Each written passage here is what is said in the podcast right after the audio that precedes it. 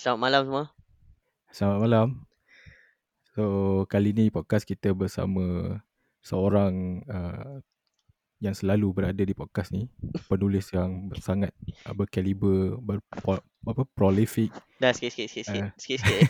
Jangan jangan. Nanti tu muntah ni. Okay. So, uh, malam ni kita nak sembang santai uh, Hmm. berkenaan dengan vaksin. Actually, kita dah pernah lah cuba untuk kupas pasal vaksin ni sebelum ni. Pasal Cuma- vaksin Sinovac lah. Ah pasal Sinovac ingat dulu Sinovac kita cerita pasal perkembangan macam mana progress dia.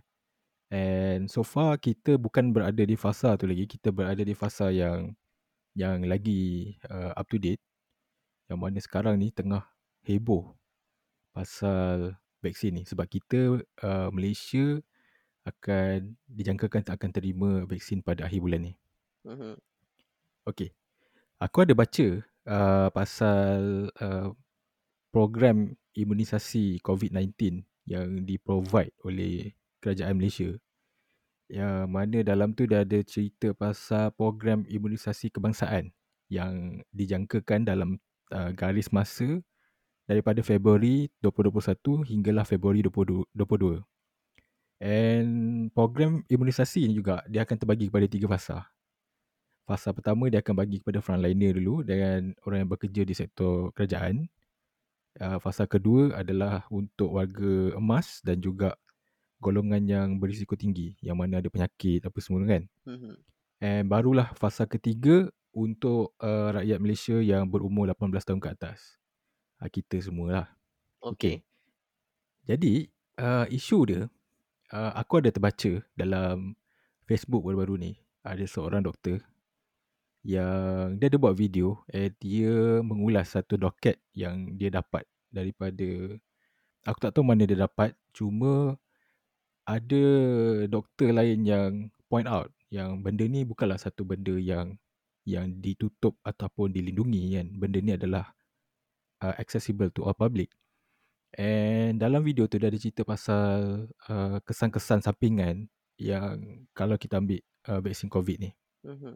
And salah satu yang paling menarik lah yang aku yang aku dengar point yang paling aku rasa ramai yang tak boleh terima is dia kata lebih selamat untuk kena COVID daripada ambil vaksin. Hmm. Ha. Okay. Kau rasa macam mana?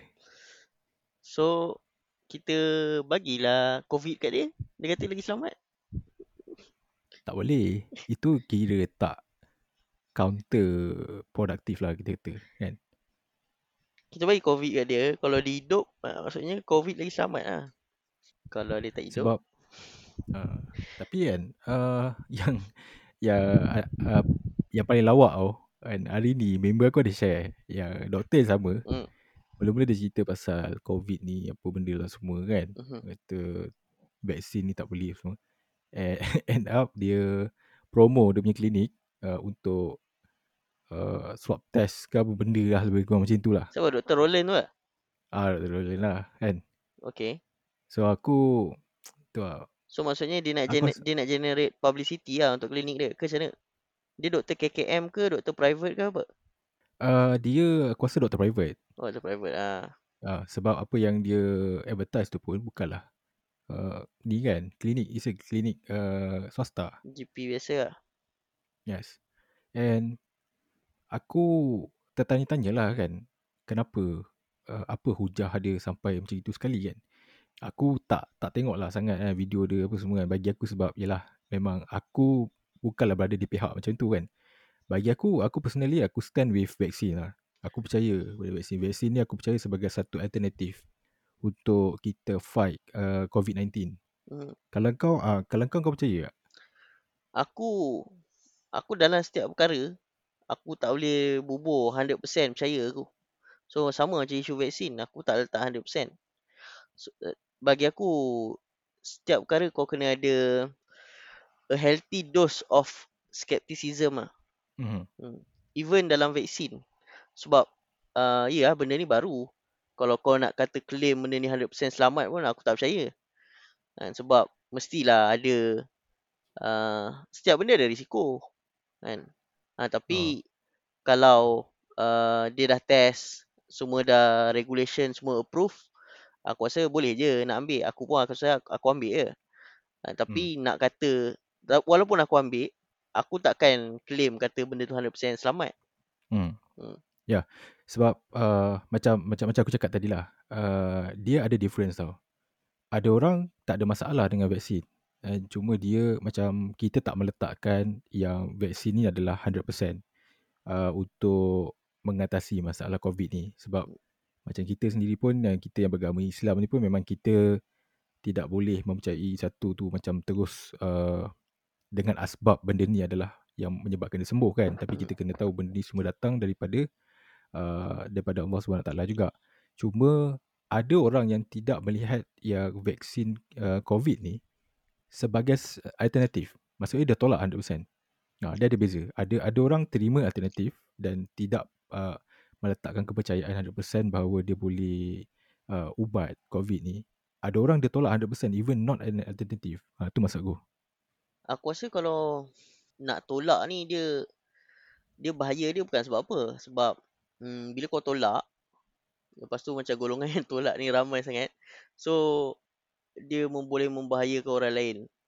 So kalau dia bagi aku kalau dia tolak tapi membahayakan diri dia aku tak kisah sangat. Ha, tapi maksudnya kalau ramai sangat tolak sampai dia tak boleh sampai tahap apa herd immunity tu so hmm. itu mungkin membahayakan orang lain lah. So jadi bagi aku tak bertanggungjawab lah.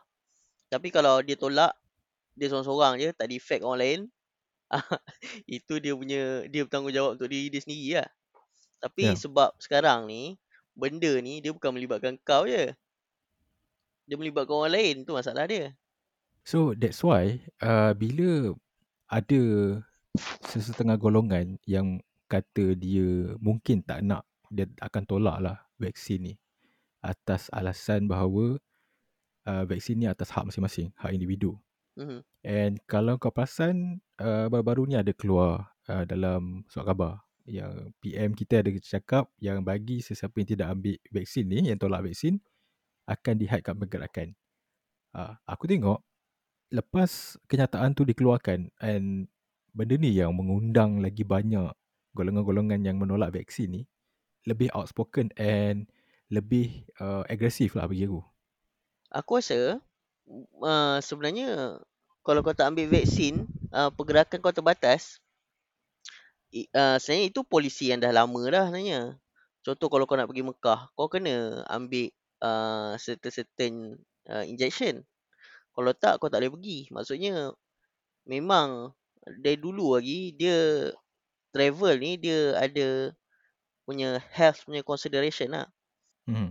Uh, so, bagi aku, dan even setengah-setengah negara sekarang uh, dia dah umumkan lah lepas ni kalau nak masuk dia kena kau kena ada proof yang kau dah ambil vaksin baru dia benarkan masuk. Uh, jadi mm-hmm. sebenarnya bagi aku benda tu fair lah. Yang kalau dia kata nak dia nak hadkan pergerakan kan. Tapi okay. sejauh mana dia nak hadkan tu mungkin susah sikit lah sebab tak tahu lah mungkin lepas ni polis kena macam mana dia nak tahu orang tu ada dah ambil vaksin ke belum mungkin takkan kita nak kena bawa apa sijil pengesahan ke mana-mana kita pergi ya? Oh, aku tak terfikir lah sampai macam tu kan. Memang ialah apa-apa perintah yang dikeluarkan, perintah yang baru lah kan. Of course dia akan ada banyak uh, proses dan perlu dirangka dengan secara teliti lah. Mm-hmm. And aku hampir berpeluang lah untuk uh, bersembang macam ni dengan seorang uh, kenalan aku yang uh, aku dapat uh, rasa lah dia ni daripada segi dia punya pemahaman dan juga idea yang dia sembang dekat social media yang dia ni adalah yang men, salah seorang yang menolak vaksin kan. Mm. Aku ada set dengan dia kan. Aku cakap maybe kita boleh podcast so kita boleh uh, exchange idea, discuss macam mana kan apa dia punya hujah. Dia kata okey apa semua. Cuma uh, tak dapat lagi kesempatan tu. Dia sibuk semua and currently not available. And aku salah satu soalan lah yang aku sangat curious yang aku nak tanya is macam kita tahu kalau proses untuk melakukan haji dan umrah uh-huh. ada certain-certain uh, vaksin yang perlu kita ambil uh berdasarkan regulation yang ditetapkan uh, oleh pihak sana kan. Uh-huh. So adakah golongan vaksin ni dia punya pandangan dia macam mana ha, dalam hal ni? Adakah dia bersifat berkecuali disebabkan oh ini bukan government kita, government sana kena ikut ke macam mana? Tu aku pening. Eh ada. Sebelum ni ada kes. Yang dia orang pergi kepada ada certain doktor yang dia palsukan benda tu. Doktor tu Oh really? doktor tu certified dia ambil tapi sebenarnya dia tak ambil. Ha, Oh then macam tapi mana dia tapi boleh by law salah lah. Oh, macam mana dia boleh kantoi? Aku pun tak pasti. Aku tak gaji pula tapi aku ada dengar lah yang kes tu. Uh, ada heboh Hmm. sekejap dulu. Oh ada ah. Hmm. Aku terlepas pandang. Tapi bagi aku sebab sebenarnya benda ni dah clear dah kot. Sebab mufti pun dah keluarkan fatwa apa semua. Aku pun tak Mhm. pasti apa masalah dia lagi. Kalau bagi aku dah clear lah. Mufti pun dah keluar fatwa apa. Health personnel pun dah keluarkan dia punya apa. Ha, pandangan. Semua selamat dan sebagainya. Dah uji klinikal, dah test, dah approve. So, entah bagi aku dah selesai lah kot. Okay. Aku masa tahun lepas, aku masa kita dah boleh travel tu, Mhm. aku ada balik Johor. Aku naik flight kan. And masa return daripada Johor ke Penang, aku terdengar lah ada apa? Ada seorang brother ni. Dia bukan brother lah sangat. Dia mungkin pakcik-pakcik lah kot. Umur dah agak tua. And dia sembang. Dia sembang-sembang-sembang kan.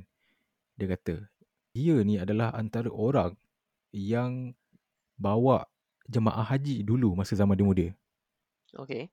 And pada masa tu, uh, rakyat Malaysia, orang Malaysia ni terpaksa naik kapal di pelabuhan Singapura, dia kata. Mhm. And salah satu kapal tu adalah kapal kapal bunga raya tak silap aku. So, aku pun macam, okay, bunga raya.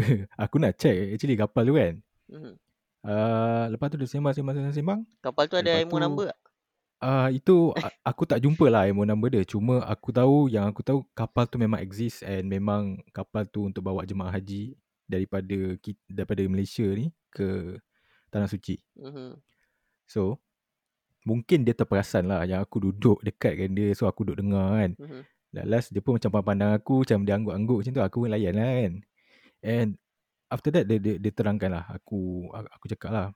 Kata cik kalau macam dulu macam mana cik? Kalau macam yelah kalau jemaah uh, kan tak ada vaksin kan? Jadi macam mana jemaah-jemaah dulu nak di apa kuarantin kan kan? Dia kata memang ada kuarantin dia kata. Kalau kapal tu dah sampai dekat uh, perairan berdekatan dengan tanah suci tu dia ada sebut apa nama dia? Dia apa nama dia aku tak ingat lah uh, memang dia dia orang ni diwajibkan uh, ti- ti- dia tak boleh terus turun dia kena duduk dekat atas kapal tu dalam tempoh kuarantin. Ada berapa hari ada berapa minggu lah. So maksudnya benda ni kita dah praktis sama kan? Sebab kita jangan tengok dekat kuarantin tu saja kan? Kita kena tengok. Dulu tak ada alternatif tak ada vaksin mungkin. And terpaksa kita gunakan kaedah kuarantin. Sekarang kita ada vaksin atas kajian saintifik apa semua. So sebab tu dia impose regulation yang mana jemaah haji perlu divaksin sebelum datang sebab implication dia sangat-sangat besar so kalau ada outbreak habis lah Hmm. Ya sebab dia libatkan orang lain. Dia bukan kau je. Tu yang masalah dia. Kalau kau je tak apa lah. Ah betul. Kalau fikir logik pun kan, dia melibatkan uh, orang lain juga Hmm. kan. And orang tu orang yang kena tu pula bila dia return balik kat negara dia orang, automatically dia bawa pula benda tu. Hmm. So Tu masalah dia. ah uh, tu masalah dia. So jadi uh, berkenaan dengan yang Dr. Roland ni ya kan. Hmm. Aku pun nak tahu jugalah apa side effect yang dia sebutkan kan sebab dalam video tu macam aku tak apa nak dengar lah sebab aku macam uh, ya aku skeptical kan aku malas nak buka kan and tak macam mana uh, ada member aku dia seorang agent insurance Mhm. So dia hantar yang dah simplified kat aku tadi dia kata ada beberapa side effect daripada vaksin tu sendiri and dia nak kata yang dia punya insurance akan cover semua Akan cover ke tak akan cover? akan cover side effect Okay. So dia ada percentage dia. Aku ambil top 5 lah eh. Uh, dalam yang dia test tu apa semua uh, 84% yang mengadu sakit di bahagian injection. Bagi aku normal lah. Okay. Okay, lepas tu lemah badan 63%, sakit kepala 55%, sakit otot 38% dengan seram sejuk 31%.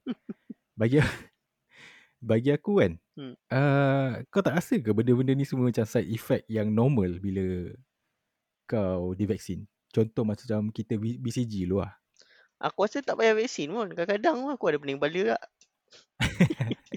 aku kadang-kadang tengok muka kau lama-lama aku pening kepala lah. Macam kau, Eh? kau ada side effect katanya. Entah, setakat lenguh badan tu selalu lah aku buat kerja hari-hari lenguh badan.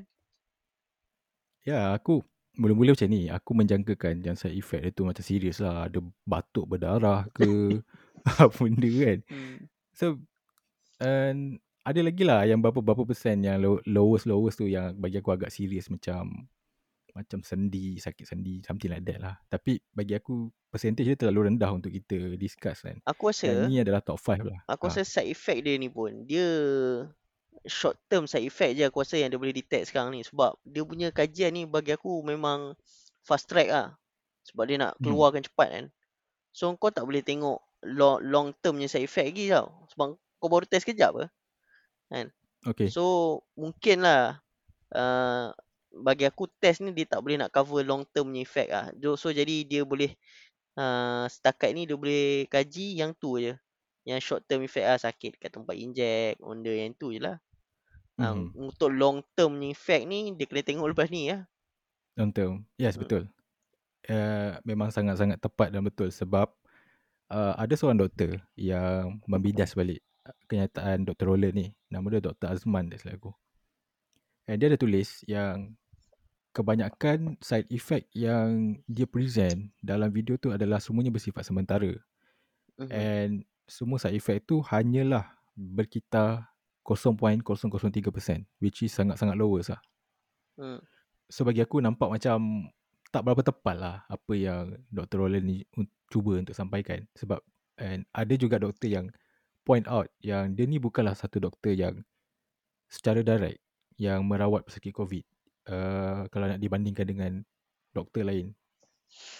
Tapi tapi basis dia punya claim untuk side effect tu dia dia guna dia ambil daripada mana? Dia ambil daripada kajian mana? Actually ada satu report yang dikeluarkan uh, berdasarkan kajian ni semula sebab setiap vaksin maker dia ada dia punya kajian uh, yang terperinci and yang dia uh, huraikan tu adalah daripada yang gov- government kita uh, sediakan sebab menurut yang Dr. Azman ni katalah kan untuk un, vaksin ni adalah vaksin baru kan Mhm. So jadi uh, kita kena provide information kepada orang ramai supaya orang ramai ni tahu uh, apa yang dia ambil dan apa side effect dia yang yang bakal dihadapi lah walaupun side effect tu hanya bersifat sementara. Mhm. Uh, daripada situ lah kot dia ambil. Tapi bagi aku kalau apa yang dia cite tu memang legit um, dia memang betul ada dalam kajian yang dia buat. Jadi apa Mhm. apa isu dia? Apa kontroversi dia? Uh, dia kontroversi dia sebab dia ma- menyeru orang yang kata vaksin ni lagi bahaya daripada daripada kena COVID. Okey. Ah. So seolah-olah dia men, apa me, menghasut orang untuk tolak vaksin. Mhm. Okey okey Ah. okey. Itu isu dia. So jadi mungkin bagi aku benda yang dicakap tu adalah berdasarkan dokumen yang legit, kajian yang legit. Cuma kesimpulan yang dia buat tu adalah salah lah. Maksudnya Yes. uh, kajian tu just nak berterus terang lah yang vaksin Mhm. ni ada dia punya short term side effect. Tapi tak bermakna dia berbahaya. Cuma dia gunakan kata sebab ada side effect, kita jangan ambil. So Ah. mungkin kesimpulan tu salah lah. Walaupun dia punya data tu betul, tapi kesimpulan dia salah. Yes, kesimpulan dia salah. Cara dia present tu agak uh, misleading sebab Mhm. seolah-olah macam cara dia present side effect tu uh, umpama macam kita merahsiakan side effect tu supaya orang tak tahu. Padahal benda tu adalah pengetahuan umum yang dah pun disediakan dan orang boleh download. Mhm. Okey Ah. okey. Itu kita cerita pasal satu hal lah kan pasal uh, doktor ni kan. And okay, ada lagi satu hal. Yang ni aku rasa sangat uh, sesuai untuk kau uh, komen. Aku. Okey. Yes. Aku ada tengok dekat page uh, Dr. Zulkifli kan. Zulkifli? Uh, Datuk Dr. Zulkifli. Zulkifli Al-Bakri? Yes. Mufti? Yes, Mufti. Okay. Uh, dia ada post pasal uh, vaksin. And somehow uh, dalam posting tu dapat banyak negative comment daripada orang ramai. Mm-hmm. Uh, tapi so far Alhamdulillah aku tak nampak lagi komen yang kata benda ni ada microchip yang akan dalam salur darah. Aku tak jumpa lagi level that low lah kan. Mm-hmm. Tapi banyak daripada orang yang um, menggunakan hujah bahawa satu yang paling banyak aku jumpa uh, jangan bergantung kepada vaksin bergantunglah kepada kadar dan kadar ketentuan Tuhan. Itu satu. Apa pandangan kau kat situ? Bagi aku dia ni ah itu merupakan fahaman yang salah ah fahaman yang salah ni dah lama lah sebenarnya. Dia bukan uh, waktu covid ni je. Dia ada dia dah lama dah. Tapi sebenarnya itu lah. Kalau kalau kita nak cakap macam tu uh, apa? Kita kena terima kodok dan kadar je. Jangan apa jangan ambil vaksin apa semua ni kan uh, jadi macam uh, kalau kita tengok sirah nabi apa kan zaman dulu pun orang cuba berubat kat zaman nabi pun nabi suruh berubat cuba berubat nabi tak kata kalau jumpa orang sakit ah ni kena ikut kodok dan kadar ni jangan pergi berubat ah tak ada uh, jadi vaksin ni salah satu cara kita nak berubat lah So bukannya kita sembah vaksin tu bukan. kita hmm. tetap solat lima waktu kan. Sembah Allah agak lah. Kan? Tapi cuma itu usaha kita lah. Nak apa? Kekal sihat dan nak mencegah uh, benda ni jadi apa? Musibah yang lebih besar. Jadi bagi aku itu tak ada masalah. Kalau kau nak guna tak ada tak tak ada kena-mena lah bagi aku. Nak kata kita melawan kodok dan kadar ke. kita uh, tak bergantung pada Allah ke bagi aku itu tak tak tak relevan lah. Sebab semua benda kita buat itu baik jangan kerja. Ha, ni bergantung hmm. sangat hidup kat kerja. Ha, patut kita duduk rumah lah. Solat kan. Minta uh, apa makanan datang. Tak boleh tak? Ha, maksudnya itu kefahaman yang salah lah. Semua dia kita kena usaha dalam dunia ni. Tapi lepas tu dapat tak dapat dia punya apa natijah dia apa yang terjadi lepas tu kita serah kepada Allah lah. Tapi yang penting kita kena usaha dulu lah. Tak boleh kita apa. Tak usaha tapi nak natijah. Ha, sebenarnya usaha kita hmm. tu pun adalah sebahagian daripada tawakal kita kan. Kita yeah. kita berusaha ha, dan kemudian kita bertawakal lah. Alright. So ada seorang yang komen balik kan hmm. dekat pernyataan yang aku jumpa tu. Dia kata macam ni kan. So abang kalau demam tipulah abang tak makan uh, tak makan Panadol kan. Hmm. Lepas tu brother ni reply balik lah. Dia kata, oh tu lain. aku pun macam peling kan. Apa? Beza dia kan. So tu tu antara satu isu. Satu lagi is uh, actually benda ni dah lah. Dah dah lama sangat lah kot kan. Hmm. And mufti pun aku rasa pun dah naik penat lah nak jawab. Dan dah kering air liu nak jawab. Dah penat tangan menaip uh, blok panjang-panjang isu vaksin halal. Aku rasa so, aku rasa ha. salah satu sebab dia kenapa ada orang macam ni sebab aku tengok ah kadang-kadang ada serta-serta ustaz-ustaz yang penceramah agama yang dia duk sibuk apa menimbulkan keraguan dalam kalangan orang awam ah tentang vaksin ni. Aku tak kata semua. Hmm. So ada hmm. segelintir lah. Tak tahulah sebab hmm, nak cari populariti ke dia nak jadi lain daripada yang lain ke. Ha, tapi itu bagi aku salah satu masalah. Ha. Oh really ya? Hmm. Macam contoh macam kau kan, macam kau sendiri pernah tak kau hadir dalam satu majlis uh, ceramah ke apa ke yang mana konteks tu macam misleading?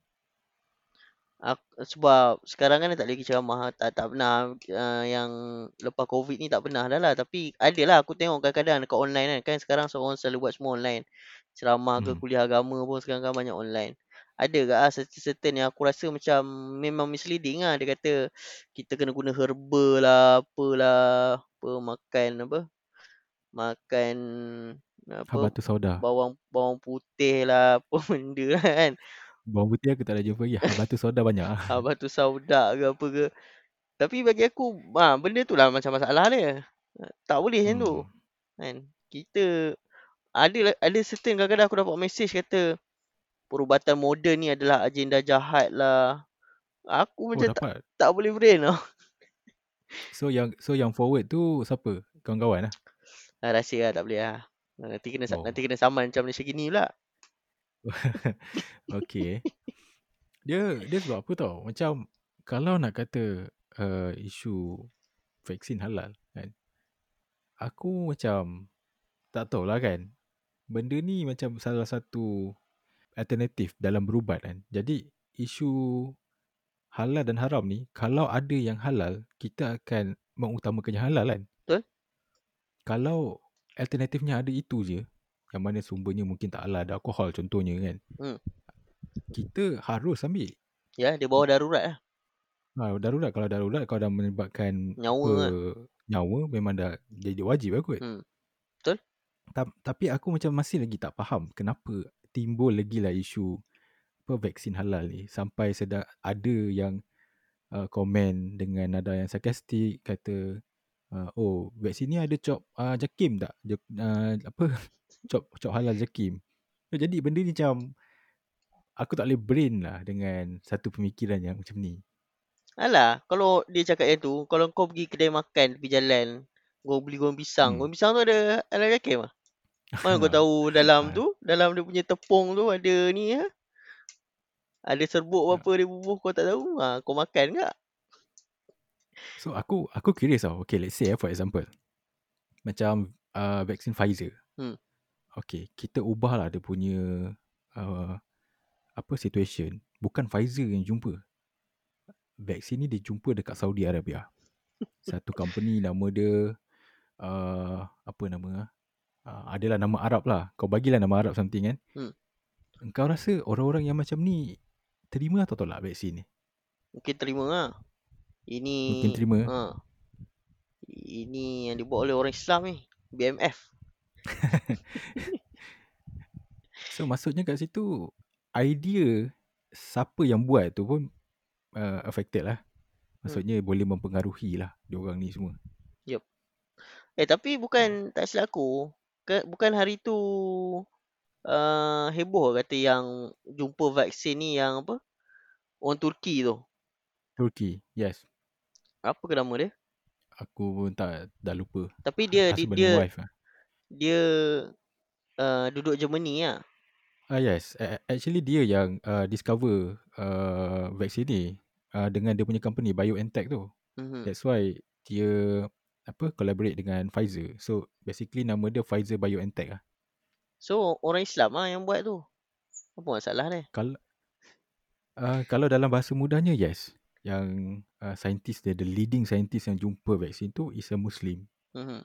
Tapi tak tahulah mungkin orang-orang macam ini pun kita kita pun dah sedia maklum orang macam ini kan macam pemikiran dia dah terlalu dah terlalu macam mana nak cakap ah, dah terlalu fix kat situ sampai dia tak boleh terima benda lain. So maybe uh, fact pasal uh, saintis muslim ni pun tak sampai dekat dia sebab dia tak baca apa we don't know. Yalah orang-orang macam ni selalu kan dia macam uh, terkongkong pemikiran dia. Mungkin fact pas facts pasal muslim saintis ni tak sampai kat dia sebab dia tak baca, dia tak research. Mungkin aku rasa kalau dia dapat pun dia takkan baca. Dia akan dengar dia punya ceramah yang dia, dia nak dengar. Ha. Hmm. Sebab entah kadang-kadang dia orang macam uh, dia dah ada tau macam sumber-sumber yang dia percaya. So kalau sumber yang lain kau bagi yang macam mana pun bukan daripada sumber yang dia nak percaya, dia takkan percaya lah. Hmm. So maksudnya sumber yang dia percaya tu maksudnya sumber daripada uh, some someone, seseorang, figure macam tu. Ha, figure lah. Ustaz dia apa Mhm. yang dia selalu dengar kan. Yang dia dah percaya, yang dia ikut. So dia akan follow yang tu lah. I So see. kalau benda-benda lain yang bertentangan walaupun datang lah daripada mufti ke apa ke, tapi kalau bertentangan dengan apa yang dia dah pilih untuk dia percaya, dia tak terima lah.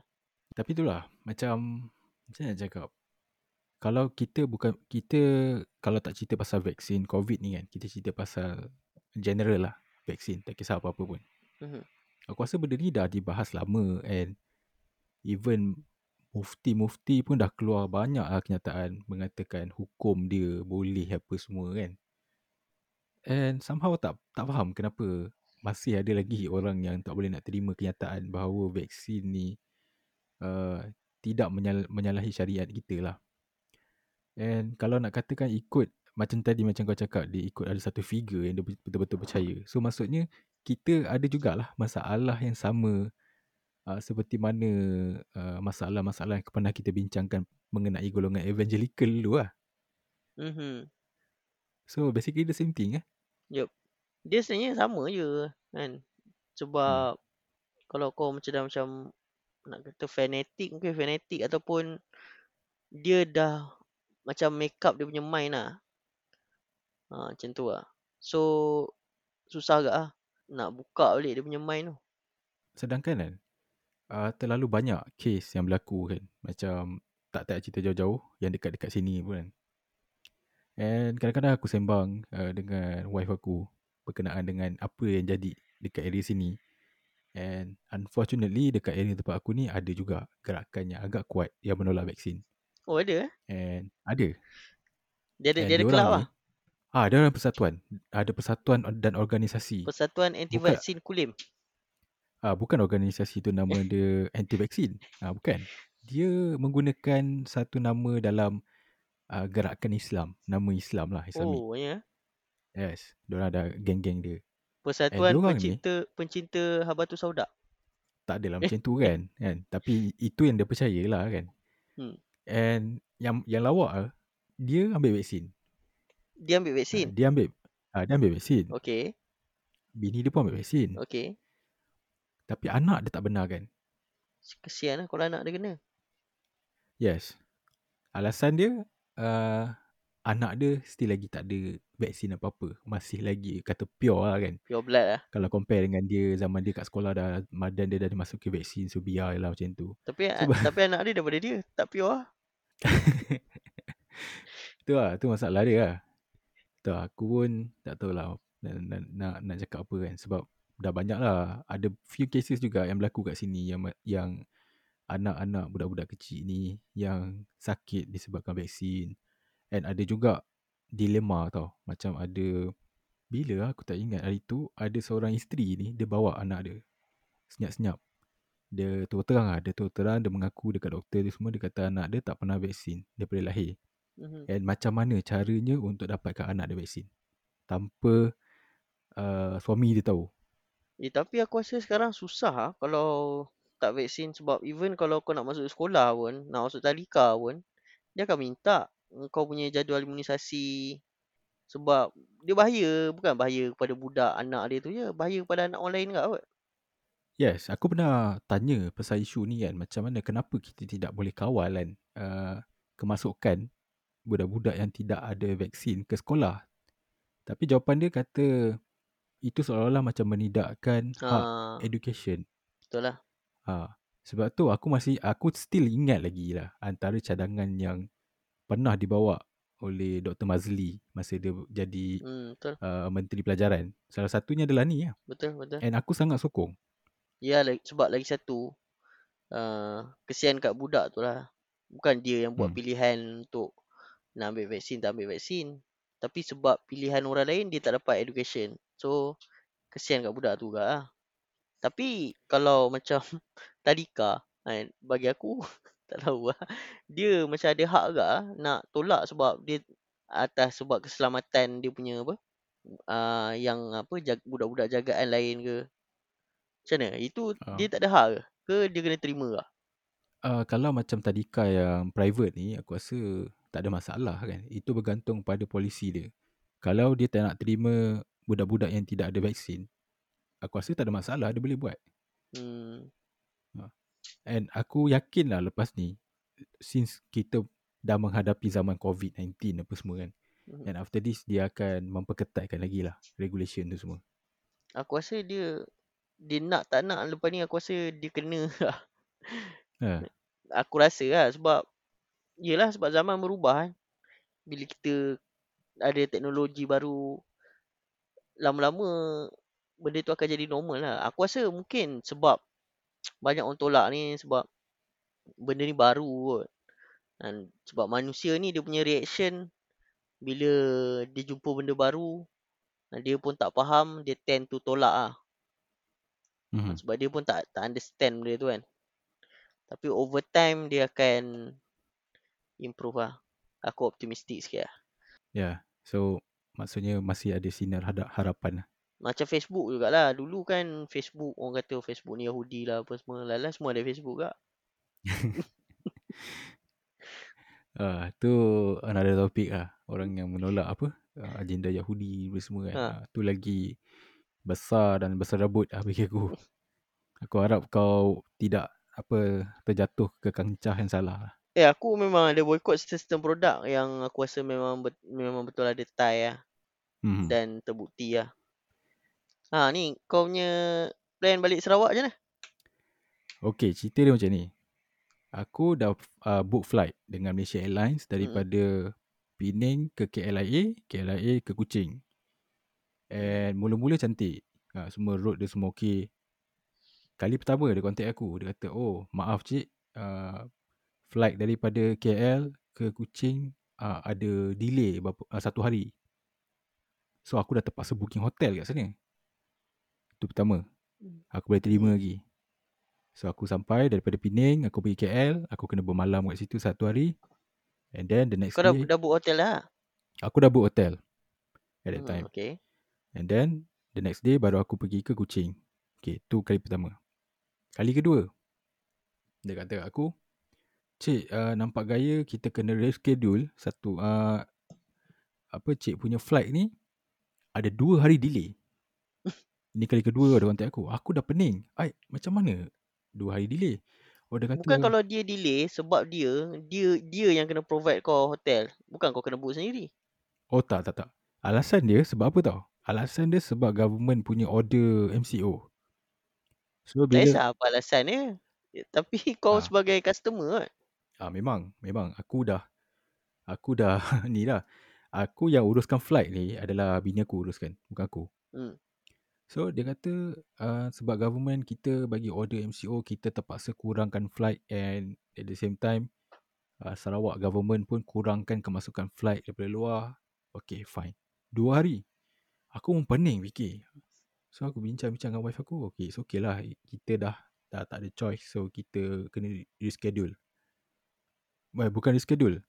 Book another night. Hotel saja is about 800 man. Okay. Ha, sebab kita aku dengan wife aku tak nak pergi yang terlalu jauh sebab kita kan dalam fasa apa KL masih lagi dalam PKP. Mm-hmm. So aku terpaksa booking hotel yang ada dekat KLIA tu. And harga dia kau faham lah. Even dalam keadaan MCO pun harga pun Yahudi lagi. Aku pun tak faham. Yahudi eh. Aku cakap Kau ah, tunjuklah IC kau. Kau Melayu. Dia beri harga Melayu. Dia tak layan dia kan. Dia kata kau siapa semua kan. Nak bayar tak nak belah. Kata kat aku. Itu lah. Okay. So itu, itu, itu, itu yang second time.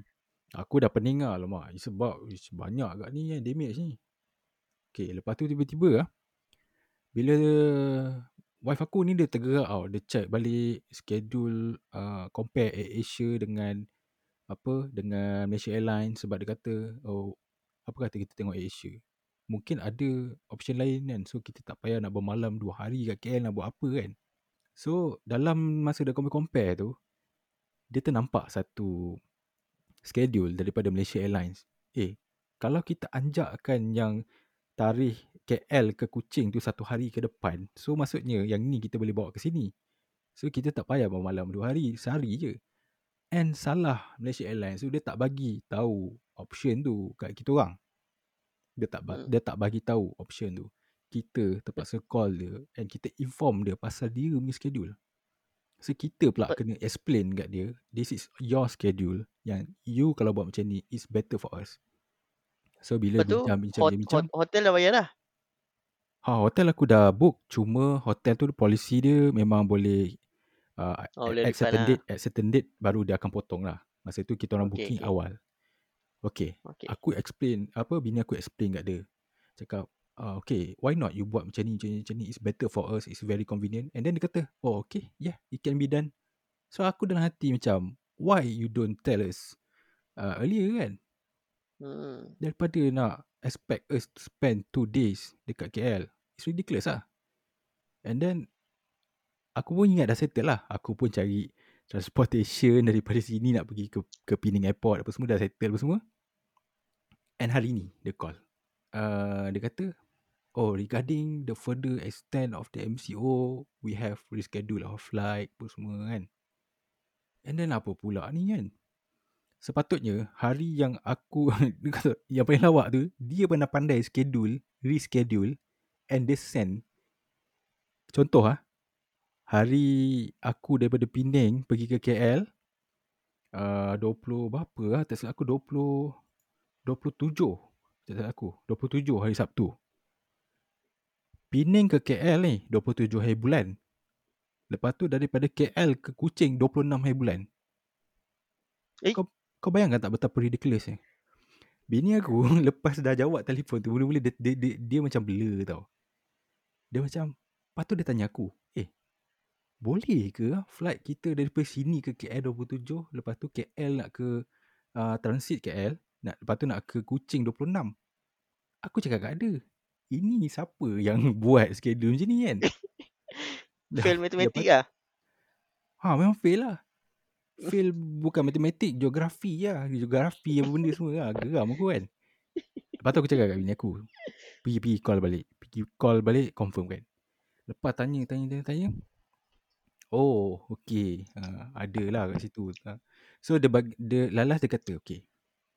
Uh, tak apalah. Kalau macam tu, I bagi you option. Option kita divert pergi ke Subang. Guna Malindo. And kalau guna Malindo ni, uh, apa yang you bayar tu kira considered burn lah. Bro, ha, ni lagi lawak bro. Aku, uh, flight aku pergi ke Tokyo actually. Daripada KL pergi ke Tokyo. And kita orang bayar, uh, memanglah kita orang bayar masa promotional season dia kan. Sebab Malaysia Hmm. Airlines ni dah ada promotional season. Tapi that that amount is quite big lah bagi aku. And so bila kita tak boleh nak travel because of the COVID apa semua. So kita gunakan kredit ni untuk redeem flight daripada sini ke KL and daripada KL ke Kuching. Uh, so aku dah booking. So both flight kita ambil business class. Bayangkan eh. Amount aku wife dengan anak aku seorang paying for business class daripada sini pergi KL di convert menggunakan Malindo ke Subang. Bukan di convert. Kau kena cakap di downgrade. Di downgrade without any compensation. Ha. Hmm. And then sampai kat Subang, dia explain. So, bila cik sampai Subang, ha, nanti cik kena pergi ke KLIA tau. Sebab flight cik daripada KL pergi ke Kuching akan menggunakan KLIA. Lepas tu bini aku tanya, okay, so macam mana daripada Subang? Oh, cik boleh check lah sendiri dekat uh, cab apa semua. Okay lah, fine lah. Bukan kerja dia kan. It's okay. Kita check, check, check. It's about RM70 or RM80 lah. Senang cerita 100 lah. Dah lah aku downgrade. Aku tak dapat compensation. Aku kena pay RM100 untuk cab. Kau tak bengang? Bengang kalau aku ni. Aku email kat CEO dia. Aku seriously piss off.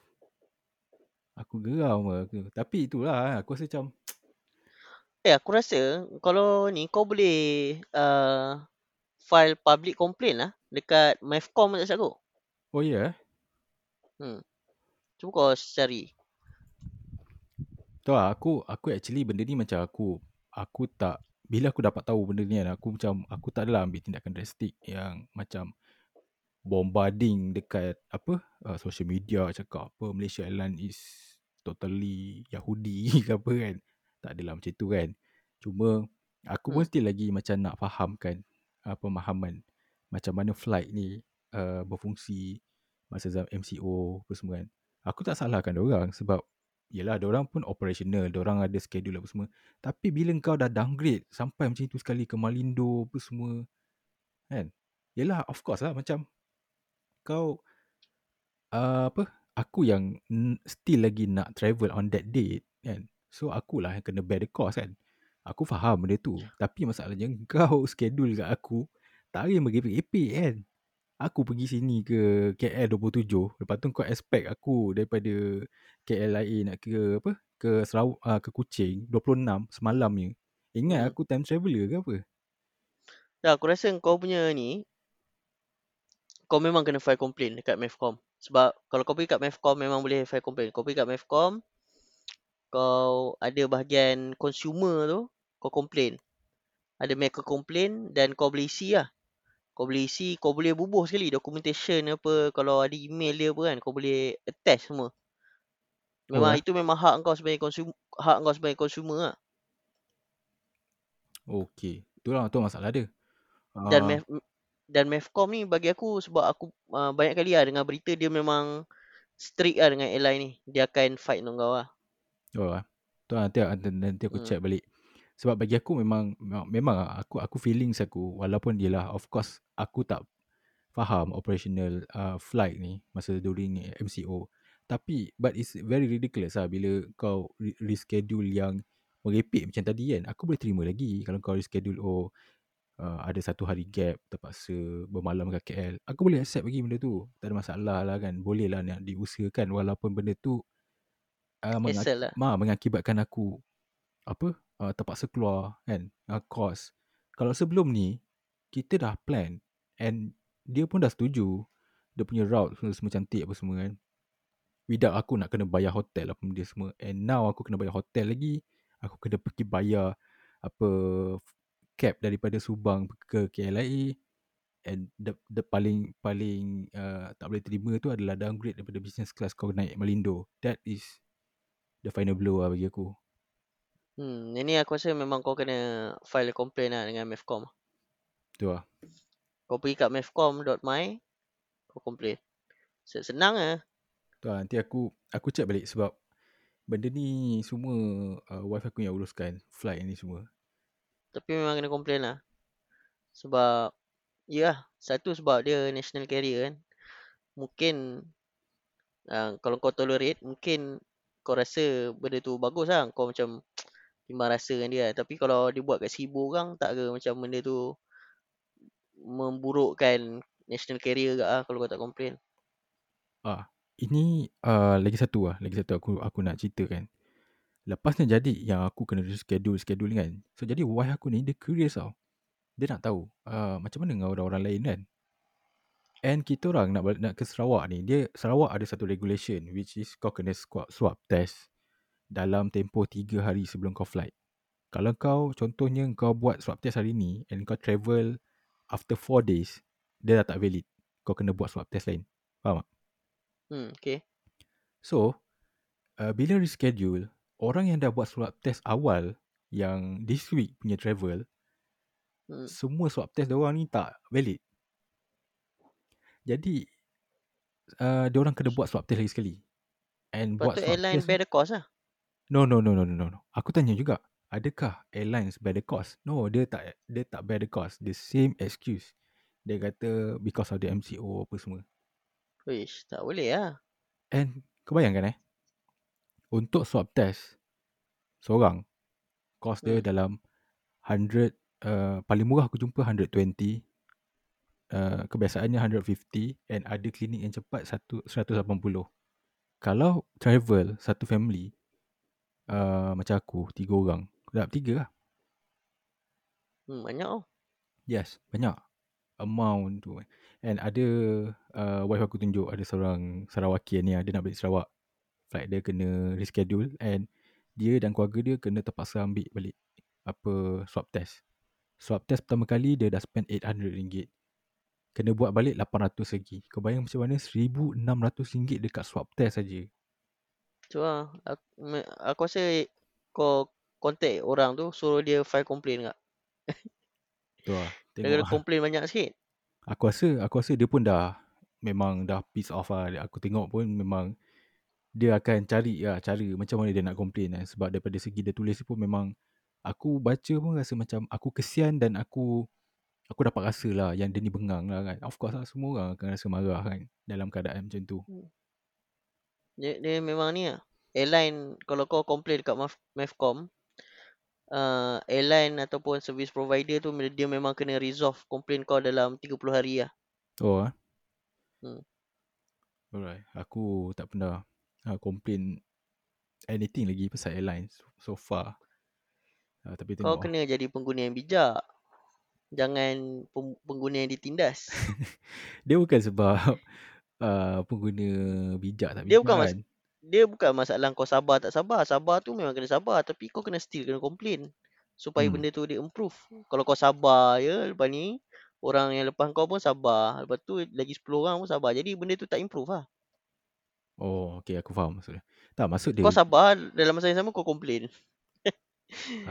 tak, ma- maksud aku, sebelum ni aku tak pernah komplain sebab aku tak mengalami masalah ni. Ha. Sebab kita selalu lah Hmm. dengar cerita pasal kawan-kawan ke apa, family kata, eh flight kena delay, flight kena delay kan. Aku uh, personally kan, tak pernah rasa tau flight delay tau. Dekat Malaysia ni before. Ha, selalu kalau kena pun macam aku sampai aku sampai airport uh, patutnya pukul contoh pukul 9 and then dia kata uh, oh flight awak ni lambat sejam. Ah uh, tu aku pernah kena lah tapi tak adalah terlalu macam gini kan. Aku selalu cakap kat member aku aku tak pernah rasa. Macam mana kan kau boleh kena kan macam mana kau booking boleh kena kan. Nah sekali kena ambil. Triple apa semua kena. Kena. Kau kalau kau jumpa orang yang kena memang kau kena suruh dia complain lah. Ya, so, so nanti aku akan check. Aku check. So, uh, 16 minit ya. Aku komplain pasal Malaysia Airlines ni. Kau boleh stop ke dah? Boleh boleh. Right, stop. Okay kita jumpa lagi next podcast. Ciao. Alright. Ciao.